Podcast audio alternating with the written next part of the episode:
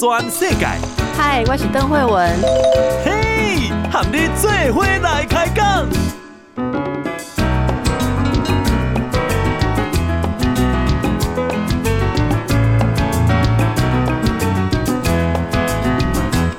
大家好，来听下报道全世界，我是邓惠文。来，红台过来啊！吼，红台，红台。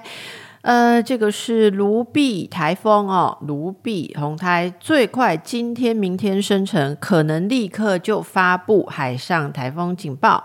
那外围环流是星期四开始哦，拜期开戏也英雄台湾。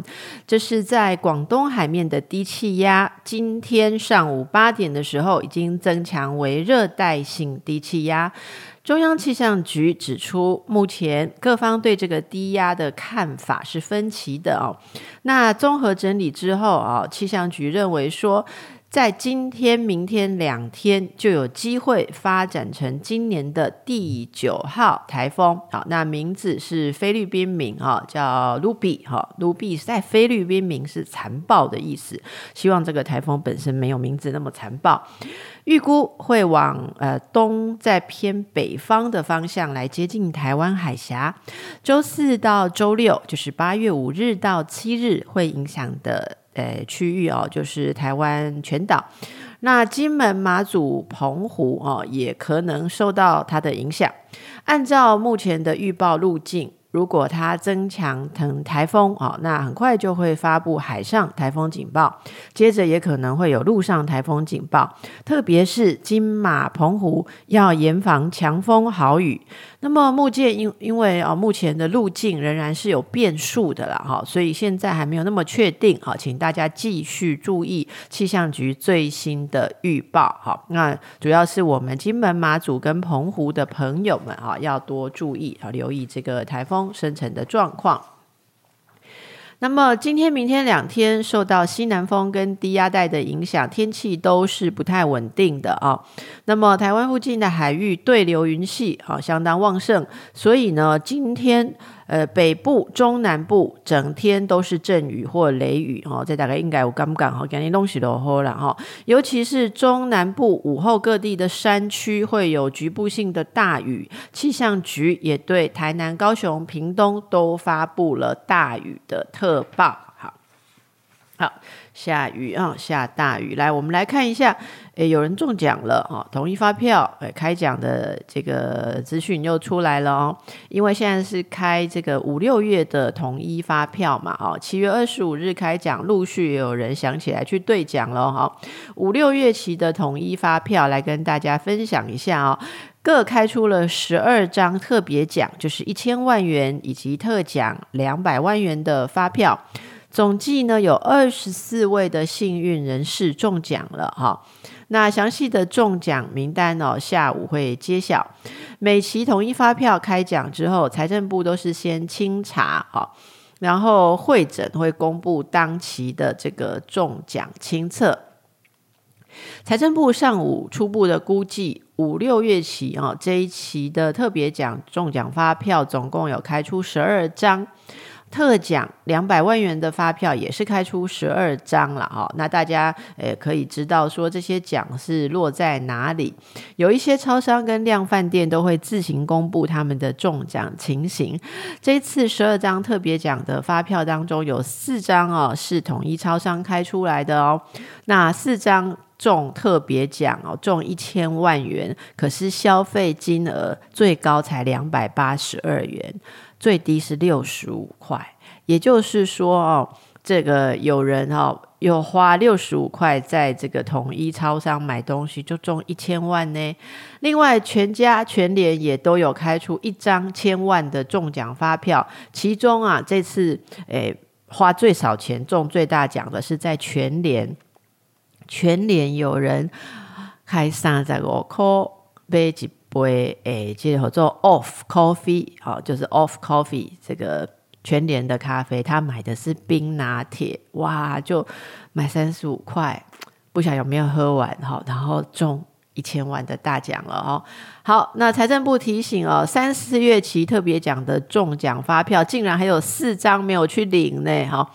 那是谁没有去领呢？来跟大家催一下，大家听一下，是不是你好不好？有没有在顶好竹北三店买十八块？好，买一罐查理王，然后你中三四月的特别奖的，好。那么这个还有 Uber Eats 有开了三十元给你外送费发票，有没有？哦，三十元。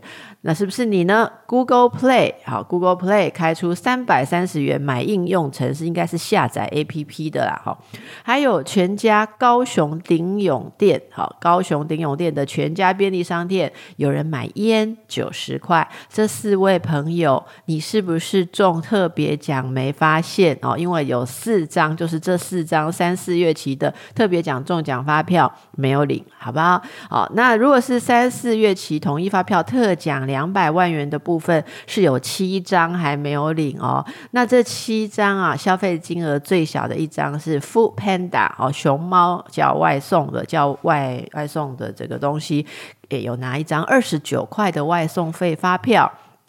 另外是苗栗县竹南镇光复路上的这个 Coco 都可好都可，他开你买茶饮嘛哈，四十一元茶饮跟一块应该是塑胶袋了，好不好？这个其中有包括这些朋友的哈，你刚刚听到我我念的哦。有可能是你的发票，如果还找得出来，恭喜你，赶快去领哦。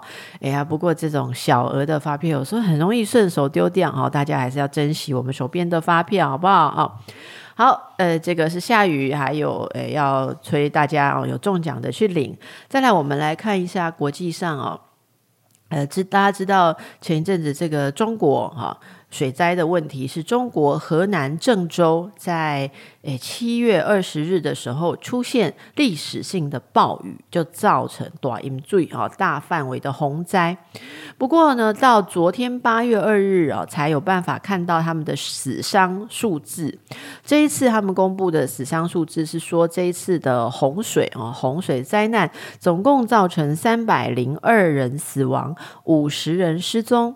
好，那有网友也包括中国自己的网友啊，说这可能不是最终数字。好，综合中国媒体的报道，昨天下午，好，中国河南省政府新闻办好召开了新闻发布会，他们坦承到八月二日十二时止，河南的洪灾共有一百五十个县市含市区哦，一千六百六十三个乡镇，总共是。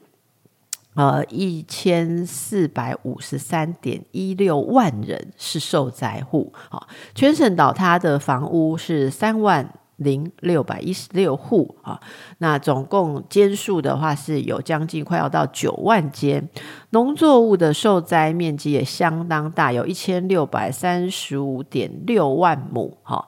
那这个没有停止收入的啦，哈，有有受灾的跟没有整个收成都没有的这个面积也比例占相当大，哈，直接的经济损失高达大约是诶人民币一千一百四十二亿元，好，那这个算起来应该是台币哦。快要五千亿，好，四千九百三十六亿左右台币，新台币五千亿的这个损伤。那人员伤亡的部分，他们也大幅的更新的数字。好，看到此次，好，这一次的特大洪涝灾害，总共是造成三百零二人遇难，五十人失踪。好，其中郑州市就有两百九十二人遇难，失踪四十七人。好。那么目前看起来，呃，其实，在七月二十九日的时候，中国的官方数字说他们的死亡人数是九十九人。那现在这个在新的统计，一下子就翻到三倍多了啦，哈，所以这个是很相当严重的一个洪水的灾害，这是中国河南郑州上月出现的这个洪灾。好，那接着我们来看一下国际上面关系哈，国际关系的一些新闻。呃，有国际的媒体哈分析说啊，这个中国近年扩大施压，哈，对台湾施压，台湾的问题却逐渐国际化，哈，那可能出乎中国意料的，台湾的问题获得越来越多国际的关注。外媒啊，引述专家来分析这个现象啊，指出说，过去台湾最大的弱点是在国际上孤立，但是北京方面好像没有在这一点上好好好的利用哈。那外媒甚至引述说哦，呃，他们其实是呃错过了这样子的优势啊，还搬石砸脚，因为呃最近对台湾的施压力道扩大，反而帮助台湾获得数十年来前所未有的国际支持。这是美国之音的一个呃报道哦。那美国之音有一些一些专家啊，在分析这个局势的时候，特别提到说，最近日本不但表态啊，跟美国都是共同有协助台湾防卫。更在二零二一年版的呃防卫白皮书中哦，日本打破惯例，第一次写写进去说，台湾局势啊，台湾局势要稳定，对日本的安全保障跟国际社会的稳定是相当重要的。同时，日方也向世界示警，指出中国正采取各种军事行动包围台湾，大力呼吁国际社会应多加关注台湾的生存。好，那么美国之音同整专家的看法指出，这样子的策略其实真正的效益看起来是台湾过去被国际忽略跟孤立的状况反而是改善了哦。那呃，这段时间以来可以看到台湾取得了几十年来最高的国际支持度。好，接下来再看到韩国部分啊，南韩国家情报院今天表示，两韩日前已经恢复官方的政治跟军事联络管道。那是北韩领导人哦金正恩提议的啊。那么呃，对于说跟美国重启谈判啊，美北韩也提出了要开放矿物出口、精炼油跟民生必需品进口这些条件啊。所以呃，这个两韩的状况哈，目前看起来也是有一些进展了哈。那包括他们也会一起协商呃，这个跟美国之间的关系，特别是北韩跟美国可不可以重新开启谈判跟互动。那么说到韩国哦，那韩国诶这两天有另外一个诶比较关注的消息，就是跟这个武汉肺炎哦病毒的 Delta 变异株有关的哦。大家已经很熟这个 Delta Delta 变异株，大家都在谈，可是它这个病毒竟然又进化了哈。呃，根据韩联社的报道，韩国呢。境内啊，他们呃这两天出现了两例新的确诊病例，而第一次发现哦，是两个确诊者出现的是比 Delta 变异株又再升级的变异，所以他们暂时把它叫做 Delta Plus，就是在 Delta 上面再打一个加号哦，Delta Plus Delta 加号病毒。那这个又让大家非常的紧张了啊，因为报道指出说，这个 Delta Plus 是什么样的病毒呢？这是最早在印度发现的那一只 Delta 变异株，又进一步突变突变了哈。那进一步突变形成了又新的一种变种病毒。这个本来的 Delta 变异株哦，现在又多出一种及突棘蛋白的突变哈。那这个传染性比 Delta 更强，每次突变的传染力好像是变更强，没有说因为突变传染力变弱啊，所以这让大家非常的伤脑筋。那韩联社报道说，根据韩国中央防御对策本部的报告，这两例新的个案得到这个 Delta Plus 变种病毒个案当中，一个是四十多岁的男性，这个男性他本身是没有离开韩国、没有出国的；另外一例是境外，好，境外进入韩国的。那他们已经针对哦这个相相关的周遭人士进行检测，发现说其中有一个同住的人哦是确诊，好，那么看起来这个同住的人也感染了 Delta Plus 病毒，哈，现在还在检验。那这个会不会再引起另外一波哈感染的这个惨况？哦，大家现在密切观察当中，就是韩国首现两例。比 Delta 又在进化的 Delta Plus 变异株的确诊病例，世界上的疫情真的非常的严峻啊。那么纽约州啊也是疫情再起啊，官员已经呼吁呃所有已经接种疫苗的人在室内还是要戴口罩。因为美国其实是有大规模的施打疫苗，那在春季、夏季的时候啊，呃，夏季开始的时候，感觉疫情是比较缓和的，但是受到传染力更强的 Delta 病毒株的搅乱啊，曾经是疫情重灾区的纽约市，单日新增病例啊，竟然比七月初来讲翻了五倍，好。那很多的官员都苦思说，是不是要再颁布口罩令了？哈。那这个像他们的市长啊，市长在记者会虽然没有明确的说是要下达口罩令，但是他用的也差不多了，用词差不多。他说是强烈建议所有纽约人在公共室内场合都要佩戴口罩，不管你是不是已经打了一剂、两剂全部的疫苗啊。那他也强调，当前的重点是继续的提高他们的疫苗接种率啊。纽约市现在有五个行政区都是属于于高度传染地区，所以他们在五月的时候建议已经接种疫苗的民众，在很多场合不用戴口罩的这件事情，现在没有办法继续这样开放了哈，又要再走回去这个戴口罩的状况。那么现在。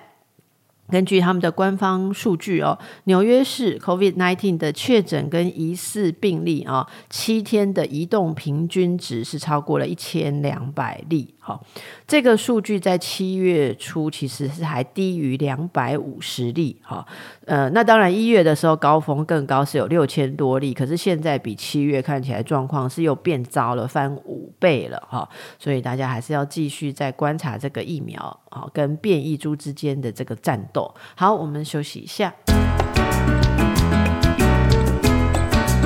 报道全世界。邓惠文和你做伙来开讲。好，咱个灯来报道全世改。好，我们来看一下我们自己这边国内的疫情啊。指挥中心今天八月三日公布，国内是新增十九例确定的病例啊，武汉肺炎的病例。分别是十六例的本土跟三例境外移入的病例，另外确诊个案中有新增两例死亡的案例。好，今天呢，呃，这个指挥官有解析到，哈，他说今天新北市的案例比较多，主要是群聚的个案。好，那这是新北市有框列隔离之后啊，有掌握的个案。另外一个重大的消息就是关于红海、台积电、慈济。购买辉瑞 BNT 疫苗的进度，食药署已经完成了疫苗的紧急使用授权，就是 EUA 啊，这部分的公文今天下午签核，签署之后可以依照 EUA 的授权，可以直接输入哈，那在排入排程的争取就会很顺利了哈。那么提到说郭台铭呃很积极的在处理这件事情。有关于疫苗采购平台的争议，哦，陈世忠说呢，还没有完成采购程序，可以用政府采购法一百零五条。好，那一百零五条是什么呢？是说人民之生命、身体健康、财产。遭遇紧急危难，需要紧急处置之采购事项，好，这个是呃，那在政府采购法一百零五条里面，意思就是说有紧急的状况需求的时候，可以紧急处置采购。那现在看起来，这个疫苗采购可以用到这个紧急采购法，哈。那今年今天国内新增的这些个案哦，是九例男性，七例女性。呃，个案分布，新北市有十例，台北市四例，嘉义县两例，其中有十三例是已知感染源的，两例关联不明，一例疫调中。好，那当然，所有相关的疫调都会持续在进行。关于大家关心的嘉义职场群聚，今天有新增两例的确诊。陈时中说明说，这个两例啊是之前的案一一五七六四啊，他再传给同住家人啊，同住家人是家中还有一个更小的小孩，还有一名长辈啊感染到。整体而言，嘉义的群聚事件总共呃有 PCR 检验一百零八人，其中九十六人是阴性，十二人确诊。待采检啊跟检验中的啊，目前数字是零哈，就就是都已经应采的都采哈。那上周六新增了九处快筛点，其中有四处进行一天快筛检验，目前检验了一千六百零四人，检验到三人为阳性，但是在送去做 PCR 检验的时候，这三人是阴性的。好，那这个是疫情的状况。好。那么陈时中也指出说，哦，这个嘉义的群聚疫情发展看起来是稳定乐观的。针对案一五七六零跟案一五七六一会进行病毒基因定序的检验，好，那看起来呃是英国变异株，然后目前在台湾主要的案例还是英国的变异株哦，没有特别没有大家更怕的那个 Delta 哈。好，那这个目前啊，看起来这个教育部最新的资料，国内学生染疫人数七百零二人，好，比前一天有增加一人。好，那这个其他的这个状况跟先前是差不多的。好，那么今天台北市也接着公布啊，因为有新确诊者的足迹啊，现在有公布一个呃新的确诊者，案一五八零七，他曾经在七月三十日的时候有搭高铁往返的台北彰化跟台中，那这个案例目前感染源是不明的，所以就公布啊，要提醒啊我们各位听众朋友哈，这个相关场所有没有足迹啊？你有没有？这个重叠到这个足迹呢？七月三十日，哈，有没有在台北、彰化跟台中哦这个区间当中搭高铁哦？会不会有重叠到？大家可以留意一下。那如果有重叠到的话，要进行自我的健康监测。这个时间点，我们来跟大家报告一下具体一点哦。这个台北市公布的这个案一五八零七是在七月三十日的时候，它是早上六点四十二分哦，很早，早上六点四十二分搭的捷运，从台北市的民权西路站坐到台北车站，然后呢，早上七点十一分的时候坐高铁，好。那高铁曾经到过台北站、彰化站、台中站。那他在下午三点五十四分的时候，啊，呃，运要回来了，就从台北车站又再回到民权西路站。卫生局表示说，这个案例是在八月一日确诊的，哈，在哪里感染的还有待厘清，哈。那个案的身份跟他从事的职业，他说这个卫生局指出跟防疫无关，所以并不会公布，哈，那就提醒有出入相关场叠场所有重叠到的啊。如果有一些相关症状，赶快找医生哦去裁检。接下来看一下疫苗的状况，指挥中心今天公布哦，这个疫苗施打意愿登记与预约系统。会从八月五日上午十点到八月七日中午十二点啊，八月五日上午十点到八月七日中午十二点开放预约接种。这一期可接种的疫苗是莫德纳。符合预约接种资格的对象啊，预估人数有五十一点九万。好，那您有没有符合呢？是哪些人是呃算在这一轮里面的呢？第一个是已经打过第一剂莫德纳的，而且好从上一次打的日期算到八月十一日，已经间隔满二十八天哦。如果是有符合这个条件，而且还要符合是第一到第三类。以及孕妇这些对象，哈，这些人就是可以透过这个预约啊，来打第二剂的莫德纳。那这一部分的人占六点八万人，六万八千人左右。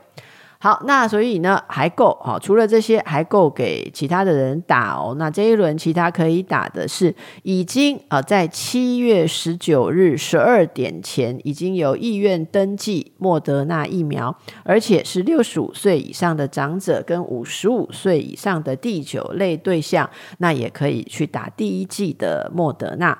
这一部分估计有四十五万一千人。好，这个是七月十九日十二点以前，你就已经有登记，登记当中有勾到莫德纳的。那如果你是六十五岁以上或五十五岁以上的第九类，那就可以接种第一剂。好，指挥中心说明说，上呃上述哦，如果我们讲的这两种条件你有符合的话，就可以在这个开放预约期间啊进行预约。意思就是说，八月五日到八月七日啊，可以去根据你收到的简讯去进行预约，看你是刚刚讲的可以打第一诶第二季的还是第一季的啊。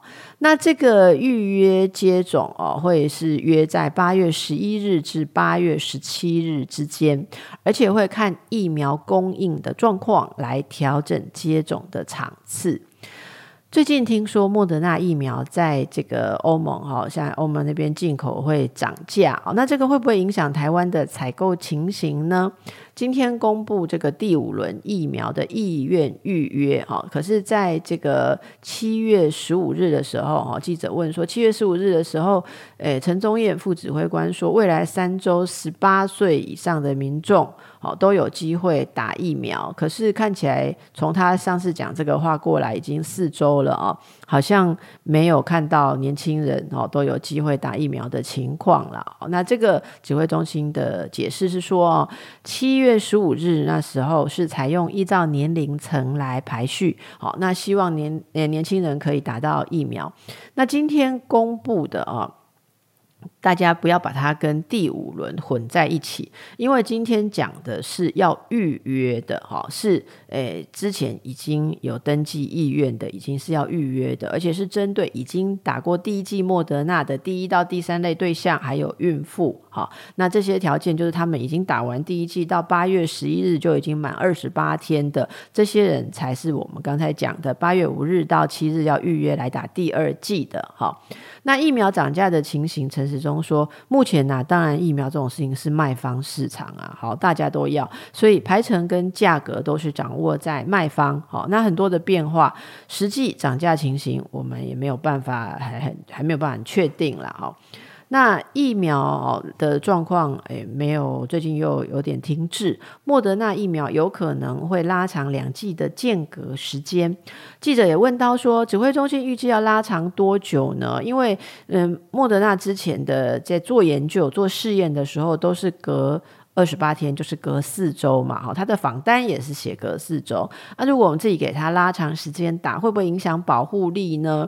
那到底下一批的 AZ 跟莫德纳疫苗什么时候会进来？陈时中回答说啊，两剂莫德纳疫苗的间隔时间，其实美国跟澳洲都是六周，英国是八到十二周，加拿大哦还更久，十六周。WHO 公布十二周，好，所以时间有所不同啦。好，那看起来，诶，各个国家好像都有接受可以比四周更长的时间。那么现在是希望民众打第一剂打得越多越好，所以现在的政策上是以先让更多人打到第一剂，哈，为比较优先，好，这样子的方法。好，指挥中心今天也一起公布数据哈，截至今天呃中午十二点，打疫苗的意愿登记数据啊，全国意愿登记完成的总人数已经达到一千两百二十三万九千三百八十五人，有登记高端疫苗的总计也有快要一百万人了哈，九十九万七千九百七十一人啊。那么呃，根据这个大家选疫苗的状况啊。诶，选有选 A，呃，选 AZ 啊，应该说只选 AZ 的是占百分之六点八六，好，选 AZ 跟莫德纳的是占一半，好，百分之五十一点零八。那选 A Z 莫德纳跟高端哦，都可以接受的是百分之五，选 A Z 跟高端不要莫德纳的占百分之零点二八哦，这个就是比较特别的选择哦。那也有只选莫德纳的是百分之三十三点九一，那莫德纳加高端百分之一点零五哈，那只选高端的，其他通通不要，他只要高端的也有哦，有百分之一点四一，十七万人。好啊，大家这个选择不知道跟大家心里的想法有没有一致呢？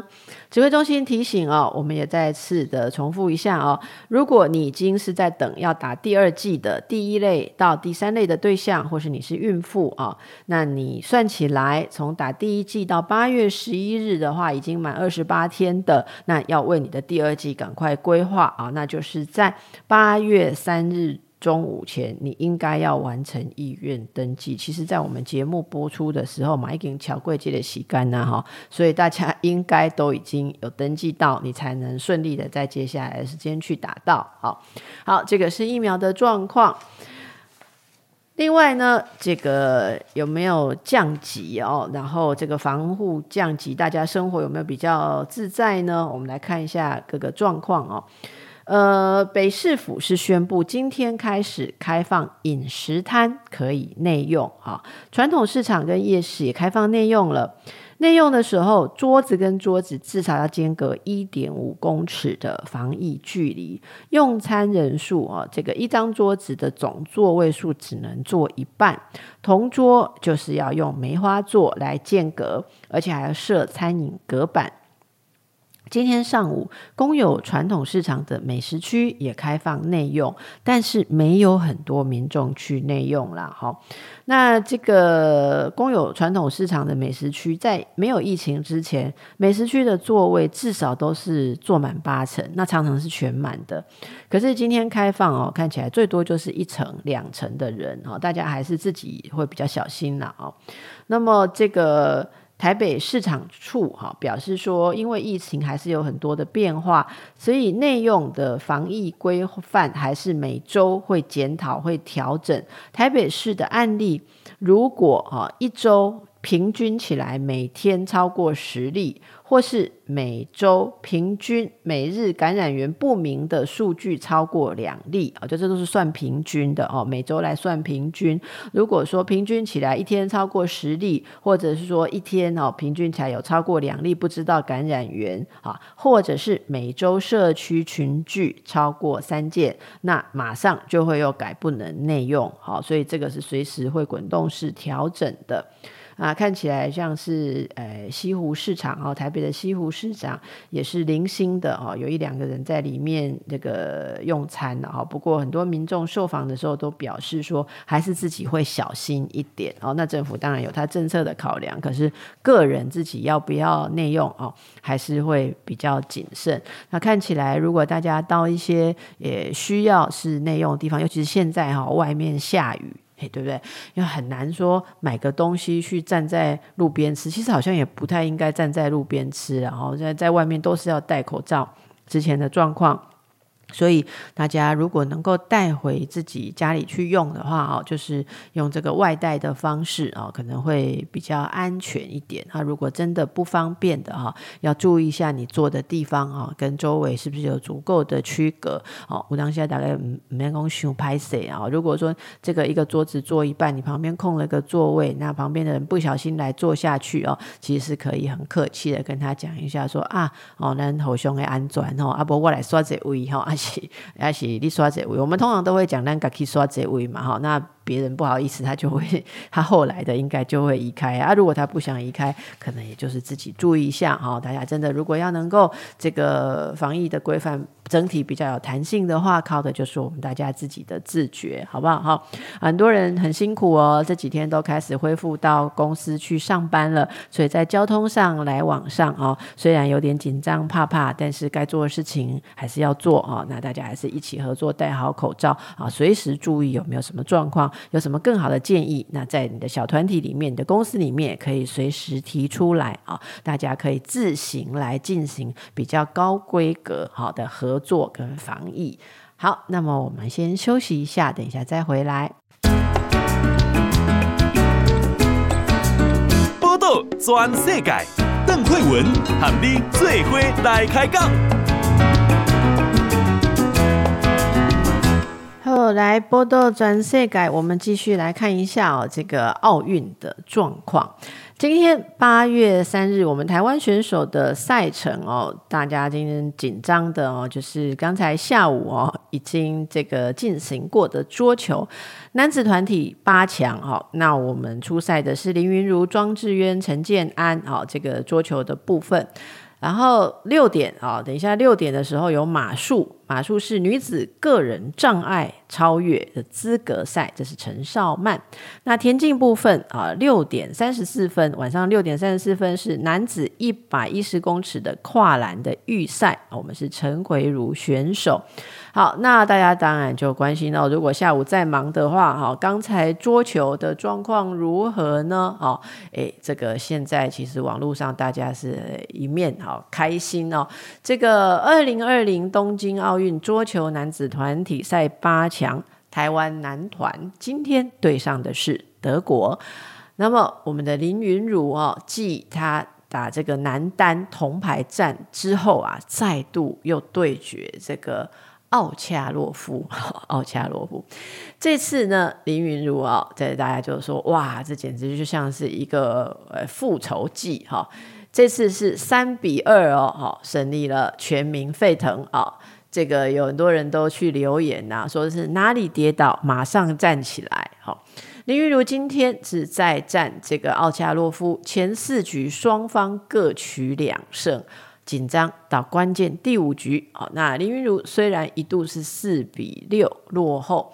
但接着反击七比一的攻势，哈，那为什么七比一呢？对方唯一那一分哦，是靠着幸运触网获得的啊，所以可以说是一个完美的哦，不要说复仇啦，哈，应该说是又哎，在这个地方又站起来了哦，所以大家现在就是如果在网络上看一下，大家都非常的激动哦，非常激动。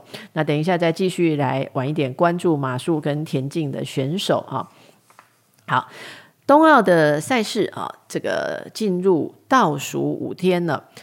我们的代表团目前累积了两个金牌、四个银牌、四个铜牌。好，今天呃，这个将要挑战台湾奥运史上首面，看能不能拿到马术第一次的奖牌。好，我们这个陈少曼选手，看他可不可以为我们拿到第一面的马术奖牌。好。OK，那么刚才这个桌球男团，除了大家瞩目的这个小林同学哦，就是林云如啊，那庄智渊、陈建安哦，他们其实之前就是打倒了这个克罗埃西亚，好，那这一次今天下午的这个顺利的这个再打出漂亮的比赛。好，那么这个马术这个部分哦，六点的这个部分，诶，我这个陈少曼哦，他其实是诶国巨集团的千金哈，据说他从八岁就开始骑马哦，那今天呢、啊、会跟他的这个爱驹哈，这个马术的这个马，他的宝马哈，是宝马还有名字哦，诶，Benitez 哦，希望我没有念错，Benitez 一同啊跟他挑战资格赛。那他有一个双胞胎姐姐，哈，陈少曼有一个双胞胎姐姐是陈少乔，哈，双胞胎姐姐比他早五分钟出生的。那这个姐姐在二零零六年，哈，呃，这个杜哈亚运会的时候啊，那时候是诶陈少曼。拿到了障碍超越个人赛的银牌，好，杜哈亚运会。那那一次，他姐姐陈少乔是第四名，好，一个第二，一个第四，哇，姐妹一起来比赛。那至于呢，今天晚上六点三十四分，男子一百一十公尺的跨栏资格赛，哈，要力拼晋级的陈奎如，是我们所谓的台湾的跨栏之神，好，所以今天晚上大家也没闲着哦。最近要看比赛看的，有有有怪人讲微听说给他看哈，就容易紧张的人哦。我这个看羽球也是看着这个紧张，好，好来，大家接着再来看哦。那奥运有一些花絮了哈，比较轻松的花絮。这个在奥运的射击场，哦哇，这么严肃紧张的场合，昨天呢出现一个乌龙哈，这是乌克兰的选手，选手库里什在这个五十公尺哈，这个三支步枪决赛当中哈，这个项目啊，竟然哦有射中，但是是射中别人的靶。好，结果呢，这位哦好手啊，其实他也不是随便的哦。这个乌克兰选手库里什是世界排名第二的好手呢，没想到竟然这次不知道怎么了哈，射到别人的靶，好，哎，还射中了哈，变成他是八名选手中最先被淘汰的一位。人家他本来是排世界排名第二啊，所以比赛真的是很难讲。那这位库里什曾经在二零一六，二零一六是里约奥运，他那时候是获得。十公空尺空气步枪的银牌呢？哦，他以预赛第六名的这个位置闯进决赛。好，那么这个决赛，诶，前两项跪姿、卧姿结束之后，占据第四名了。哈，这是这一次的状况。那不料在站姿第一组，哈，站姿第一组的时候，第五发他射中别人的靶，所以就成为。诶，射中别人的靶就得到零分嘛，哈，所以就是注定他就是比其他人来讲的话，就已经先淘汰了，哈，最早被淘汰。好，那他自己发生这样的事情，他怎么说呢？哈，这个大家来看看，然后这个时候就是 EQ 了啦，哈，发生这种代志哦，啊，去有媒体访问的时候，在被印上之后，那这个呃乌克兰的选手库里什赛后哈卫报。卫报 Guardian 是很有名的媒体嘛，很大的媒体来访问他哦。那库里斯就告诉这个卫报说。谁会射中别人的靶？应该只有像我这样的人吧。好啊，这个 EQ 是 也是算不错了哦。自嘲啦，说只有像我这样的人才会射中别人的靶哈。他表示说哦，其实是因为他外套上哦，另外连起，另外不知道是连起还是 lucky。他说外套上的扣子松掉了，所以感到有点不舒服，但时间又快到了，想要赶快射击，一时没注意，才瞄准了别人的靶，所以他不是。这个，因为这样子等级的选手射出去一定都是在控制中，他不是乱射飞到别人的靶，他是根本就瞄准别人的靶哦，所以例外实在最重要然，哦，这是扣子的问题啦。那这个项目最后是由打破世界纪录的中国选手哈。张长鸿获得了金牌，俄罗斯的卡缅斯基是拿银牌，塞尔维亚的塞比奇是拿到铜牌。好，好，那么在紧张的比赛会有一点小乌龙的，不是只有一个人哦。我们来看一下跳水选手哦，也是有一点点出状况。这个是女子三公尺跳板跳水的准决赛，其中哦有一名选手是加拿大的维尔，他其实是被看好有机会夺牌的选手之一哦，也像刚刚那个射击选手是条件很好的选手，结果在跳水的一瞬间。突然严重的失误哈，那呃，这个据说啊，他出现的那个表现哈，就是本来跳水应该是有一个呃这个专业的动作哈，结果这个。应该出现的专业跳水姿势，哈，他没有做出来，没有做出那个应该要做的跳水的动作，而是直接从高处他的板上，哈，变成像是小女孩在玩水的动作，哈。那有人就是形容说是像是小孩一样的表现，让人很惊讶了，哦。那所以他的成绩就全部显示零。好，我想评审应该也是很傻眼吧，哈。现场七位评审全。部给零分，哈，那他原本在预赛的成绩排第第四，被认为有机会夺牌，结果这个严重的失误掉到第十八名，马上就惨遭。淘汰了啦，哈，好，那我们一样来看一下这个选手的 EQ 哈。维尔事后他自己发 IG，自己拍了一个影片哦。他说他自己对这样的表现哦相当懊悔。他说这个失误都有可能发生在任何人身上，而这一次就发生在他的身上，而且是在一个错误的时间点。好，那他是坦然面对自己的失误。不过他也说到哈，但是那时候如果他硬跳，自己很有可能因此受伤。诶，这个选手在一念之间啊，那显然他事后的这个诶自己的解析啊，自己的分析也给了自己一个很合理的一个位置。好，如果是已经前面的动作没有做好，那就是牺牲那一跳了啦。哈，不然可能会牺牲自己，可能因此而受伤。可见运动选手。是多么的拼命哦，多么的辛苦。好，再来看到我们的鞍马王子李志凯哦，呃，今天返台，这是呃体操史上第一面奥运奖牌哈、是被李智凯鞍马王子拿到。哈那还有体操队的这个洪元熙，还有他们的总教练林玉信，好，拳击队呃陈念琴、吴诗怡教练赖明辉，啊一行人今天呃是下午哈就在我们节目播出的这个时间抵达桃园国际机场，好，那举行记者会之后啊，他们就会搭专车到防疫旅馆，跟所有人一样要执行检疫的程序哈。鞍马王子李志凯是在前天八月一日的时候，在东奥的鞍马决赛当中，用他最拿手的那个汤马式回旋，获得了总分十五点四分，成功的拿下了银牌。这是台湾体操史上第一面的奥运奖牌。好，那另外这个也像洪元喜这个体操选手哦，那这个大家也都对他来诶很好奇哦，很他很有人气的啊，就是说他的卷卷头哈，大家觉得很有人气，很可爱。那这个马祖的拳击女王陈念琴是在女子六十九公斤级挺进八强，虽然最后是输给了印度的这个波尔格汉，好就停在八强了。那陈念琴受访的时候一度还落泪，但最后是仍然破涕为笑，说他下一届巴黎奥运要。好，去拿回金牌啦。好，那另外这个拳击女将吴诗怡在女子六十公斤级哈输给了这个大会第三种子巴西选手佛瑞拉，所以她停在十六强。好，不过也是虽败犹荣。好，这是我们的选手。好，那说到这个巴黎奥运哈，下届下届这个大家都记得那个小戴哈，小戴这个就说啊，再战巴黎奥运，对不对？好，那这个台湾世界球后戴资颖八月一日在冬奥女单。羽球金牌战对上的是中国女将陈雨菲，那这个啊小戴精彩的这个比赛哦，但是最后是只拿到银牌。她在场上奋战不懈的态度，感受感动了无数的球迷。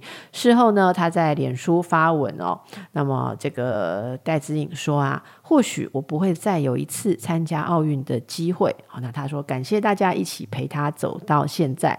结果呢，这个前体委会的主委哦是这个戴霞玲在。脸书就发起联署哈，说请大家联署说支持戴资颖继续努力打二零二四巴黎奥运，希望有大家的具体行动来支持戴资颖哦。结果呢，网友哈就是有不一样的看法了，就觉得这个前体委会主委这样做哈，呃是有一点情绪勒索吗？哦，这样子啊，那这个他也随后哈就留言强调说，是否参赛当然是尊重戴资颖的决定啊，这个联署又没有任何的强制性啊。那这个是戴霞玲，这个事件是戴霞玲二日的时候脸书发文哦，说。全国支持戴资颖的好朋友们，戴资颖现在需要的不是重复播放跟讨论昨晚发生的事情，而是具体行动来支持资颖，继续努力不懈地争取二零二四巴黎奥运羽球女单的金冠军。好，我们共同来联署吧。结果我 po 文出来的时候，大家就说：哈，原来这种事情还可以用联署的啊！好，不要用你的期待去情绪勒索选手好吗？要不要参加？哦，是选手的安排和选手的人生哦。要支持戴资颖就是。支持他全部，哦，不是说好像替他决定说他要。去打球啊！其实这一次在很多呃，大家对于选手的呃这个反应跟回应上哈，其实大家也都看到很多呃整个不一样的诶这种心态哦，包括说我们第一个看到的这个男性选手跟女性选手啊，都很多都看到我们大家其实打破了原本对于男性气质呃女性气质的刻板印象。好，那这个在世界各国大家都有看到这样子的情况啊，那呃。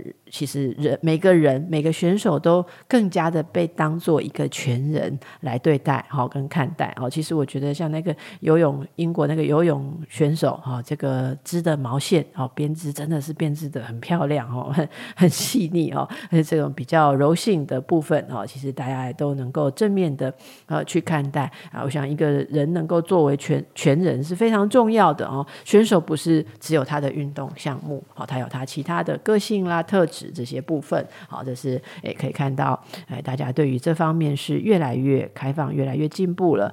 那不过呢，也有不开放的地方了，哈。这个我们的艺人，哈，台湾艺人小 S，他是在 IG 发文为中华队的奥运选手加油，哈。那因为他的用词里面用到国手，哈，结果就遭到中国网友集体出征啊，甚至说他是台独。据说在一天当中，有四家中国厂商宣布跟小 S 解除代言，哈，那不知道损失多少这个代言费。这其实就是呃，小 S 在看这个小戴跟陈宇飞女子羽球单打决赛之后，哈，他就在 IG 发文说虽败犹荣，哈。那配上小戴的照片，就引发所谓小粉红的不满了哦。那就搜出他之前在 IG 发文，还有说中华奥运选手是国手哈，然后就很多网友就集体出征哈，那痛批他是搞台独的两面人。那小 S 呃，就是据说网络上遭到围剿，连代言品牌哈也被网友要求要表态。除了小 S 之外，哦，蔡依林据说也是被出征哦，因为她有转播戴姿颖的文章哦，然后写到 respect 抱紧紧啊，然后她有给这个林洋佩哦，李阳、王麒麟送上四个爱心哦，这些蔡依林也被呃骂了哈，好。那这个是奥运相关的一些情况。好，那么大家也继续来注意啊自己的健康，然后大家维持安全。该戴口罩的时候还是要戴口罩，可以预约打疫苗。该打第二剂的不要错过时间。那祝福大家都能够平安。那最近注意一下下雨的状况哟。好的，今天的节目就到这边喽，祝大家愉快。报道全世界上精彩内容，伫 Spotify、Google Podcasts，还有 Apple Podcasts，拢听得到。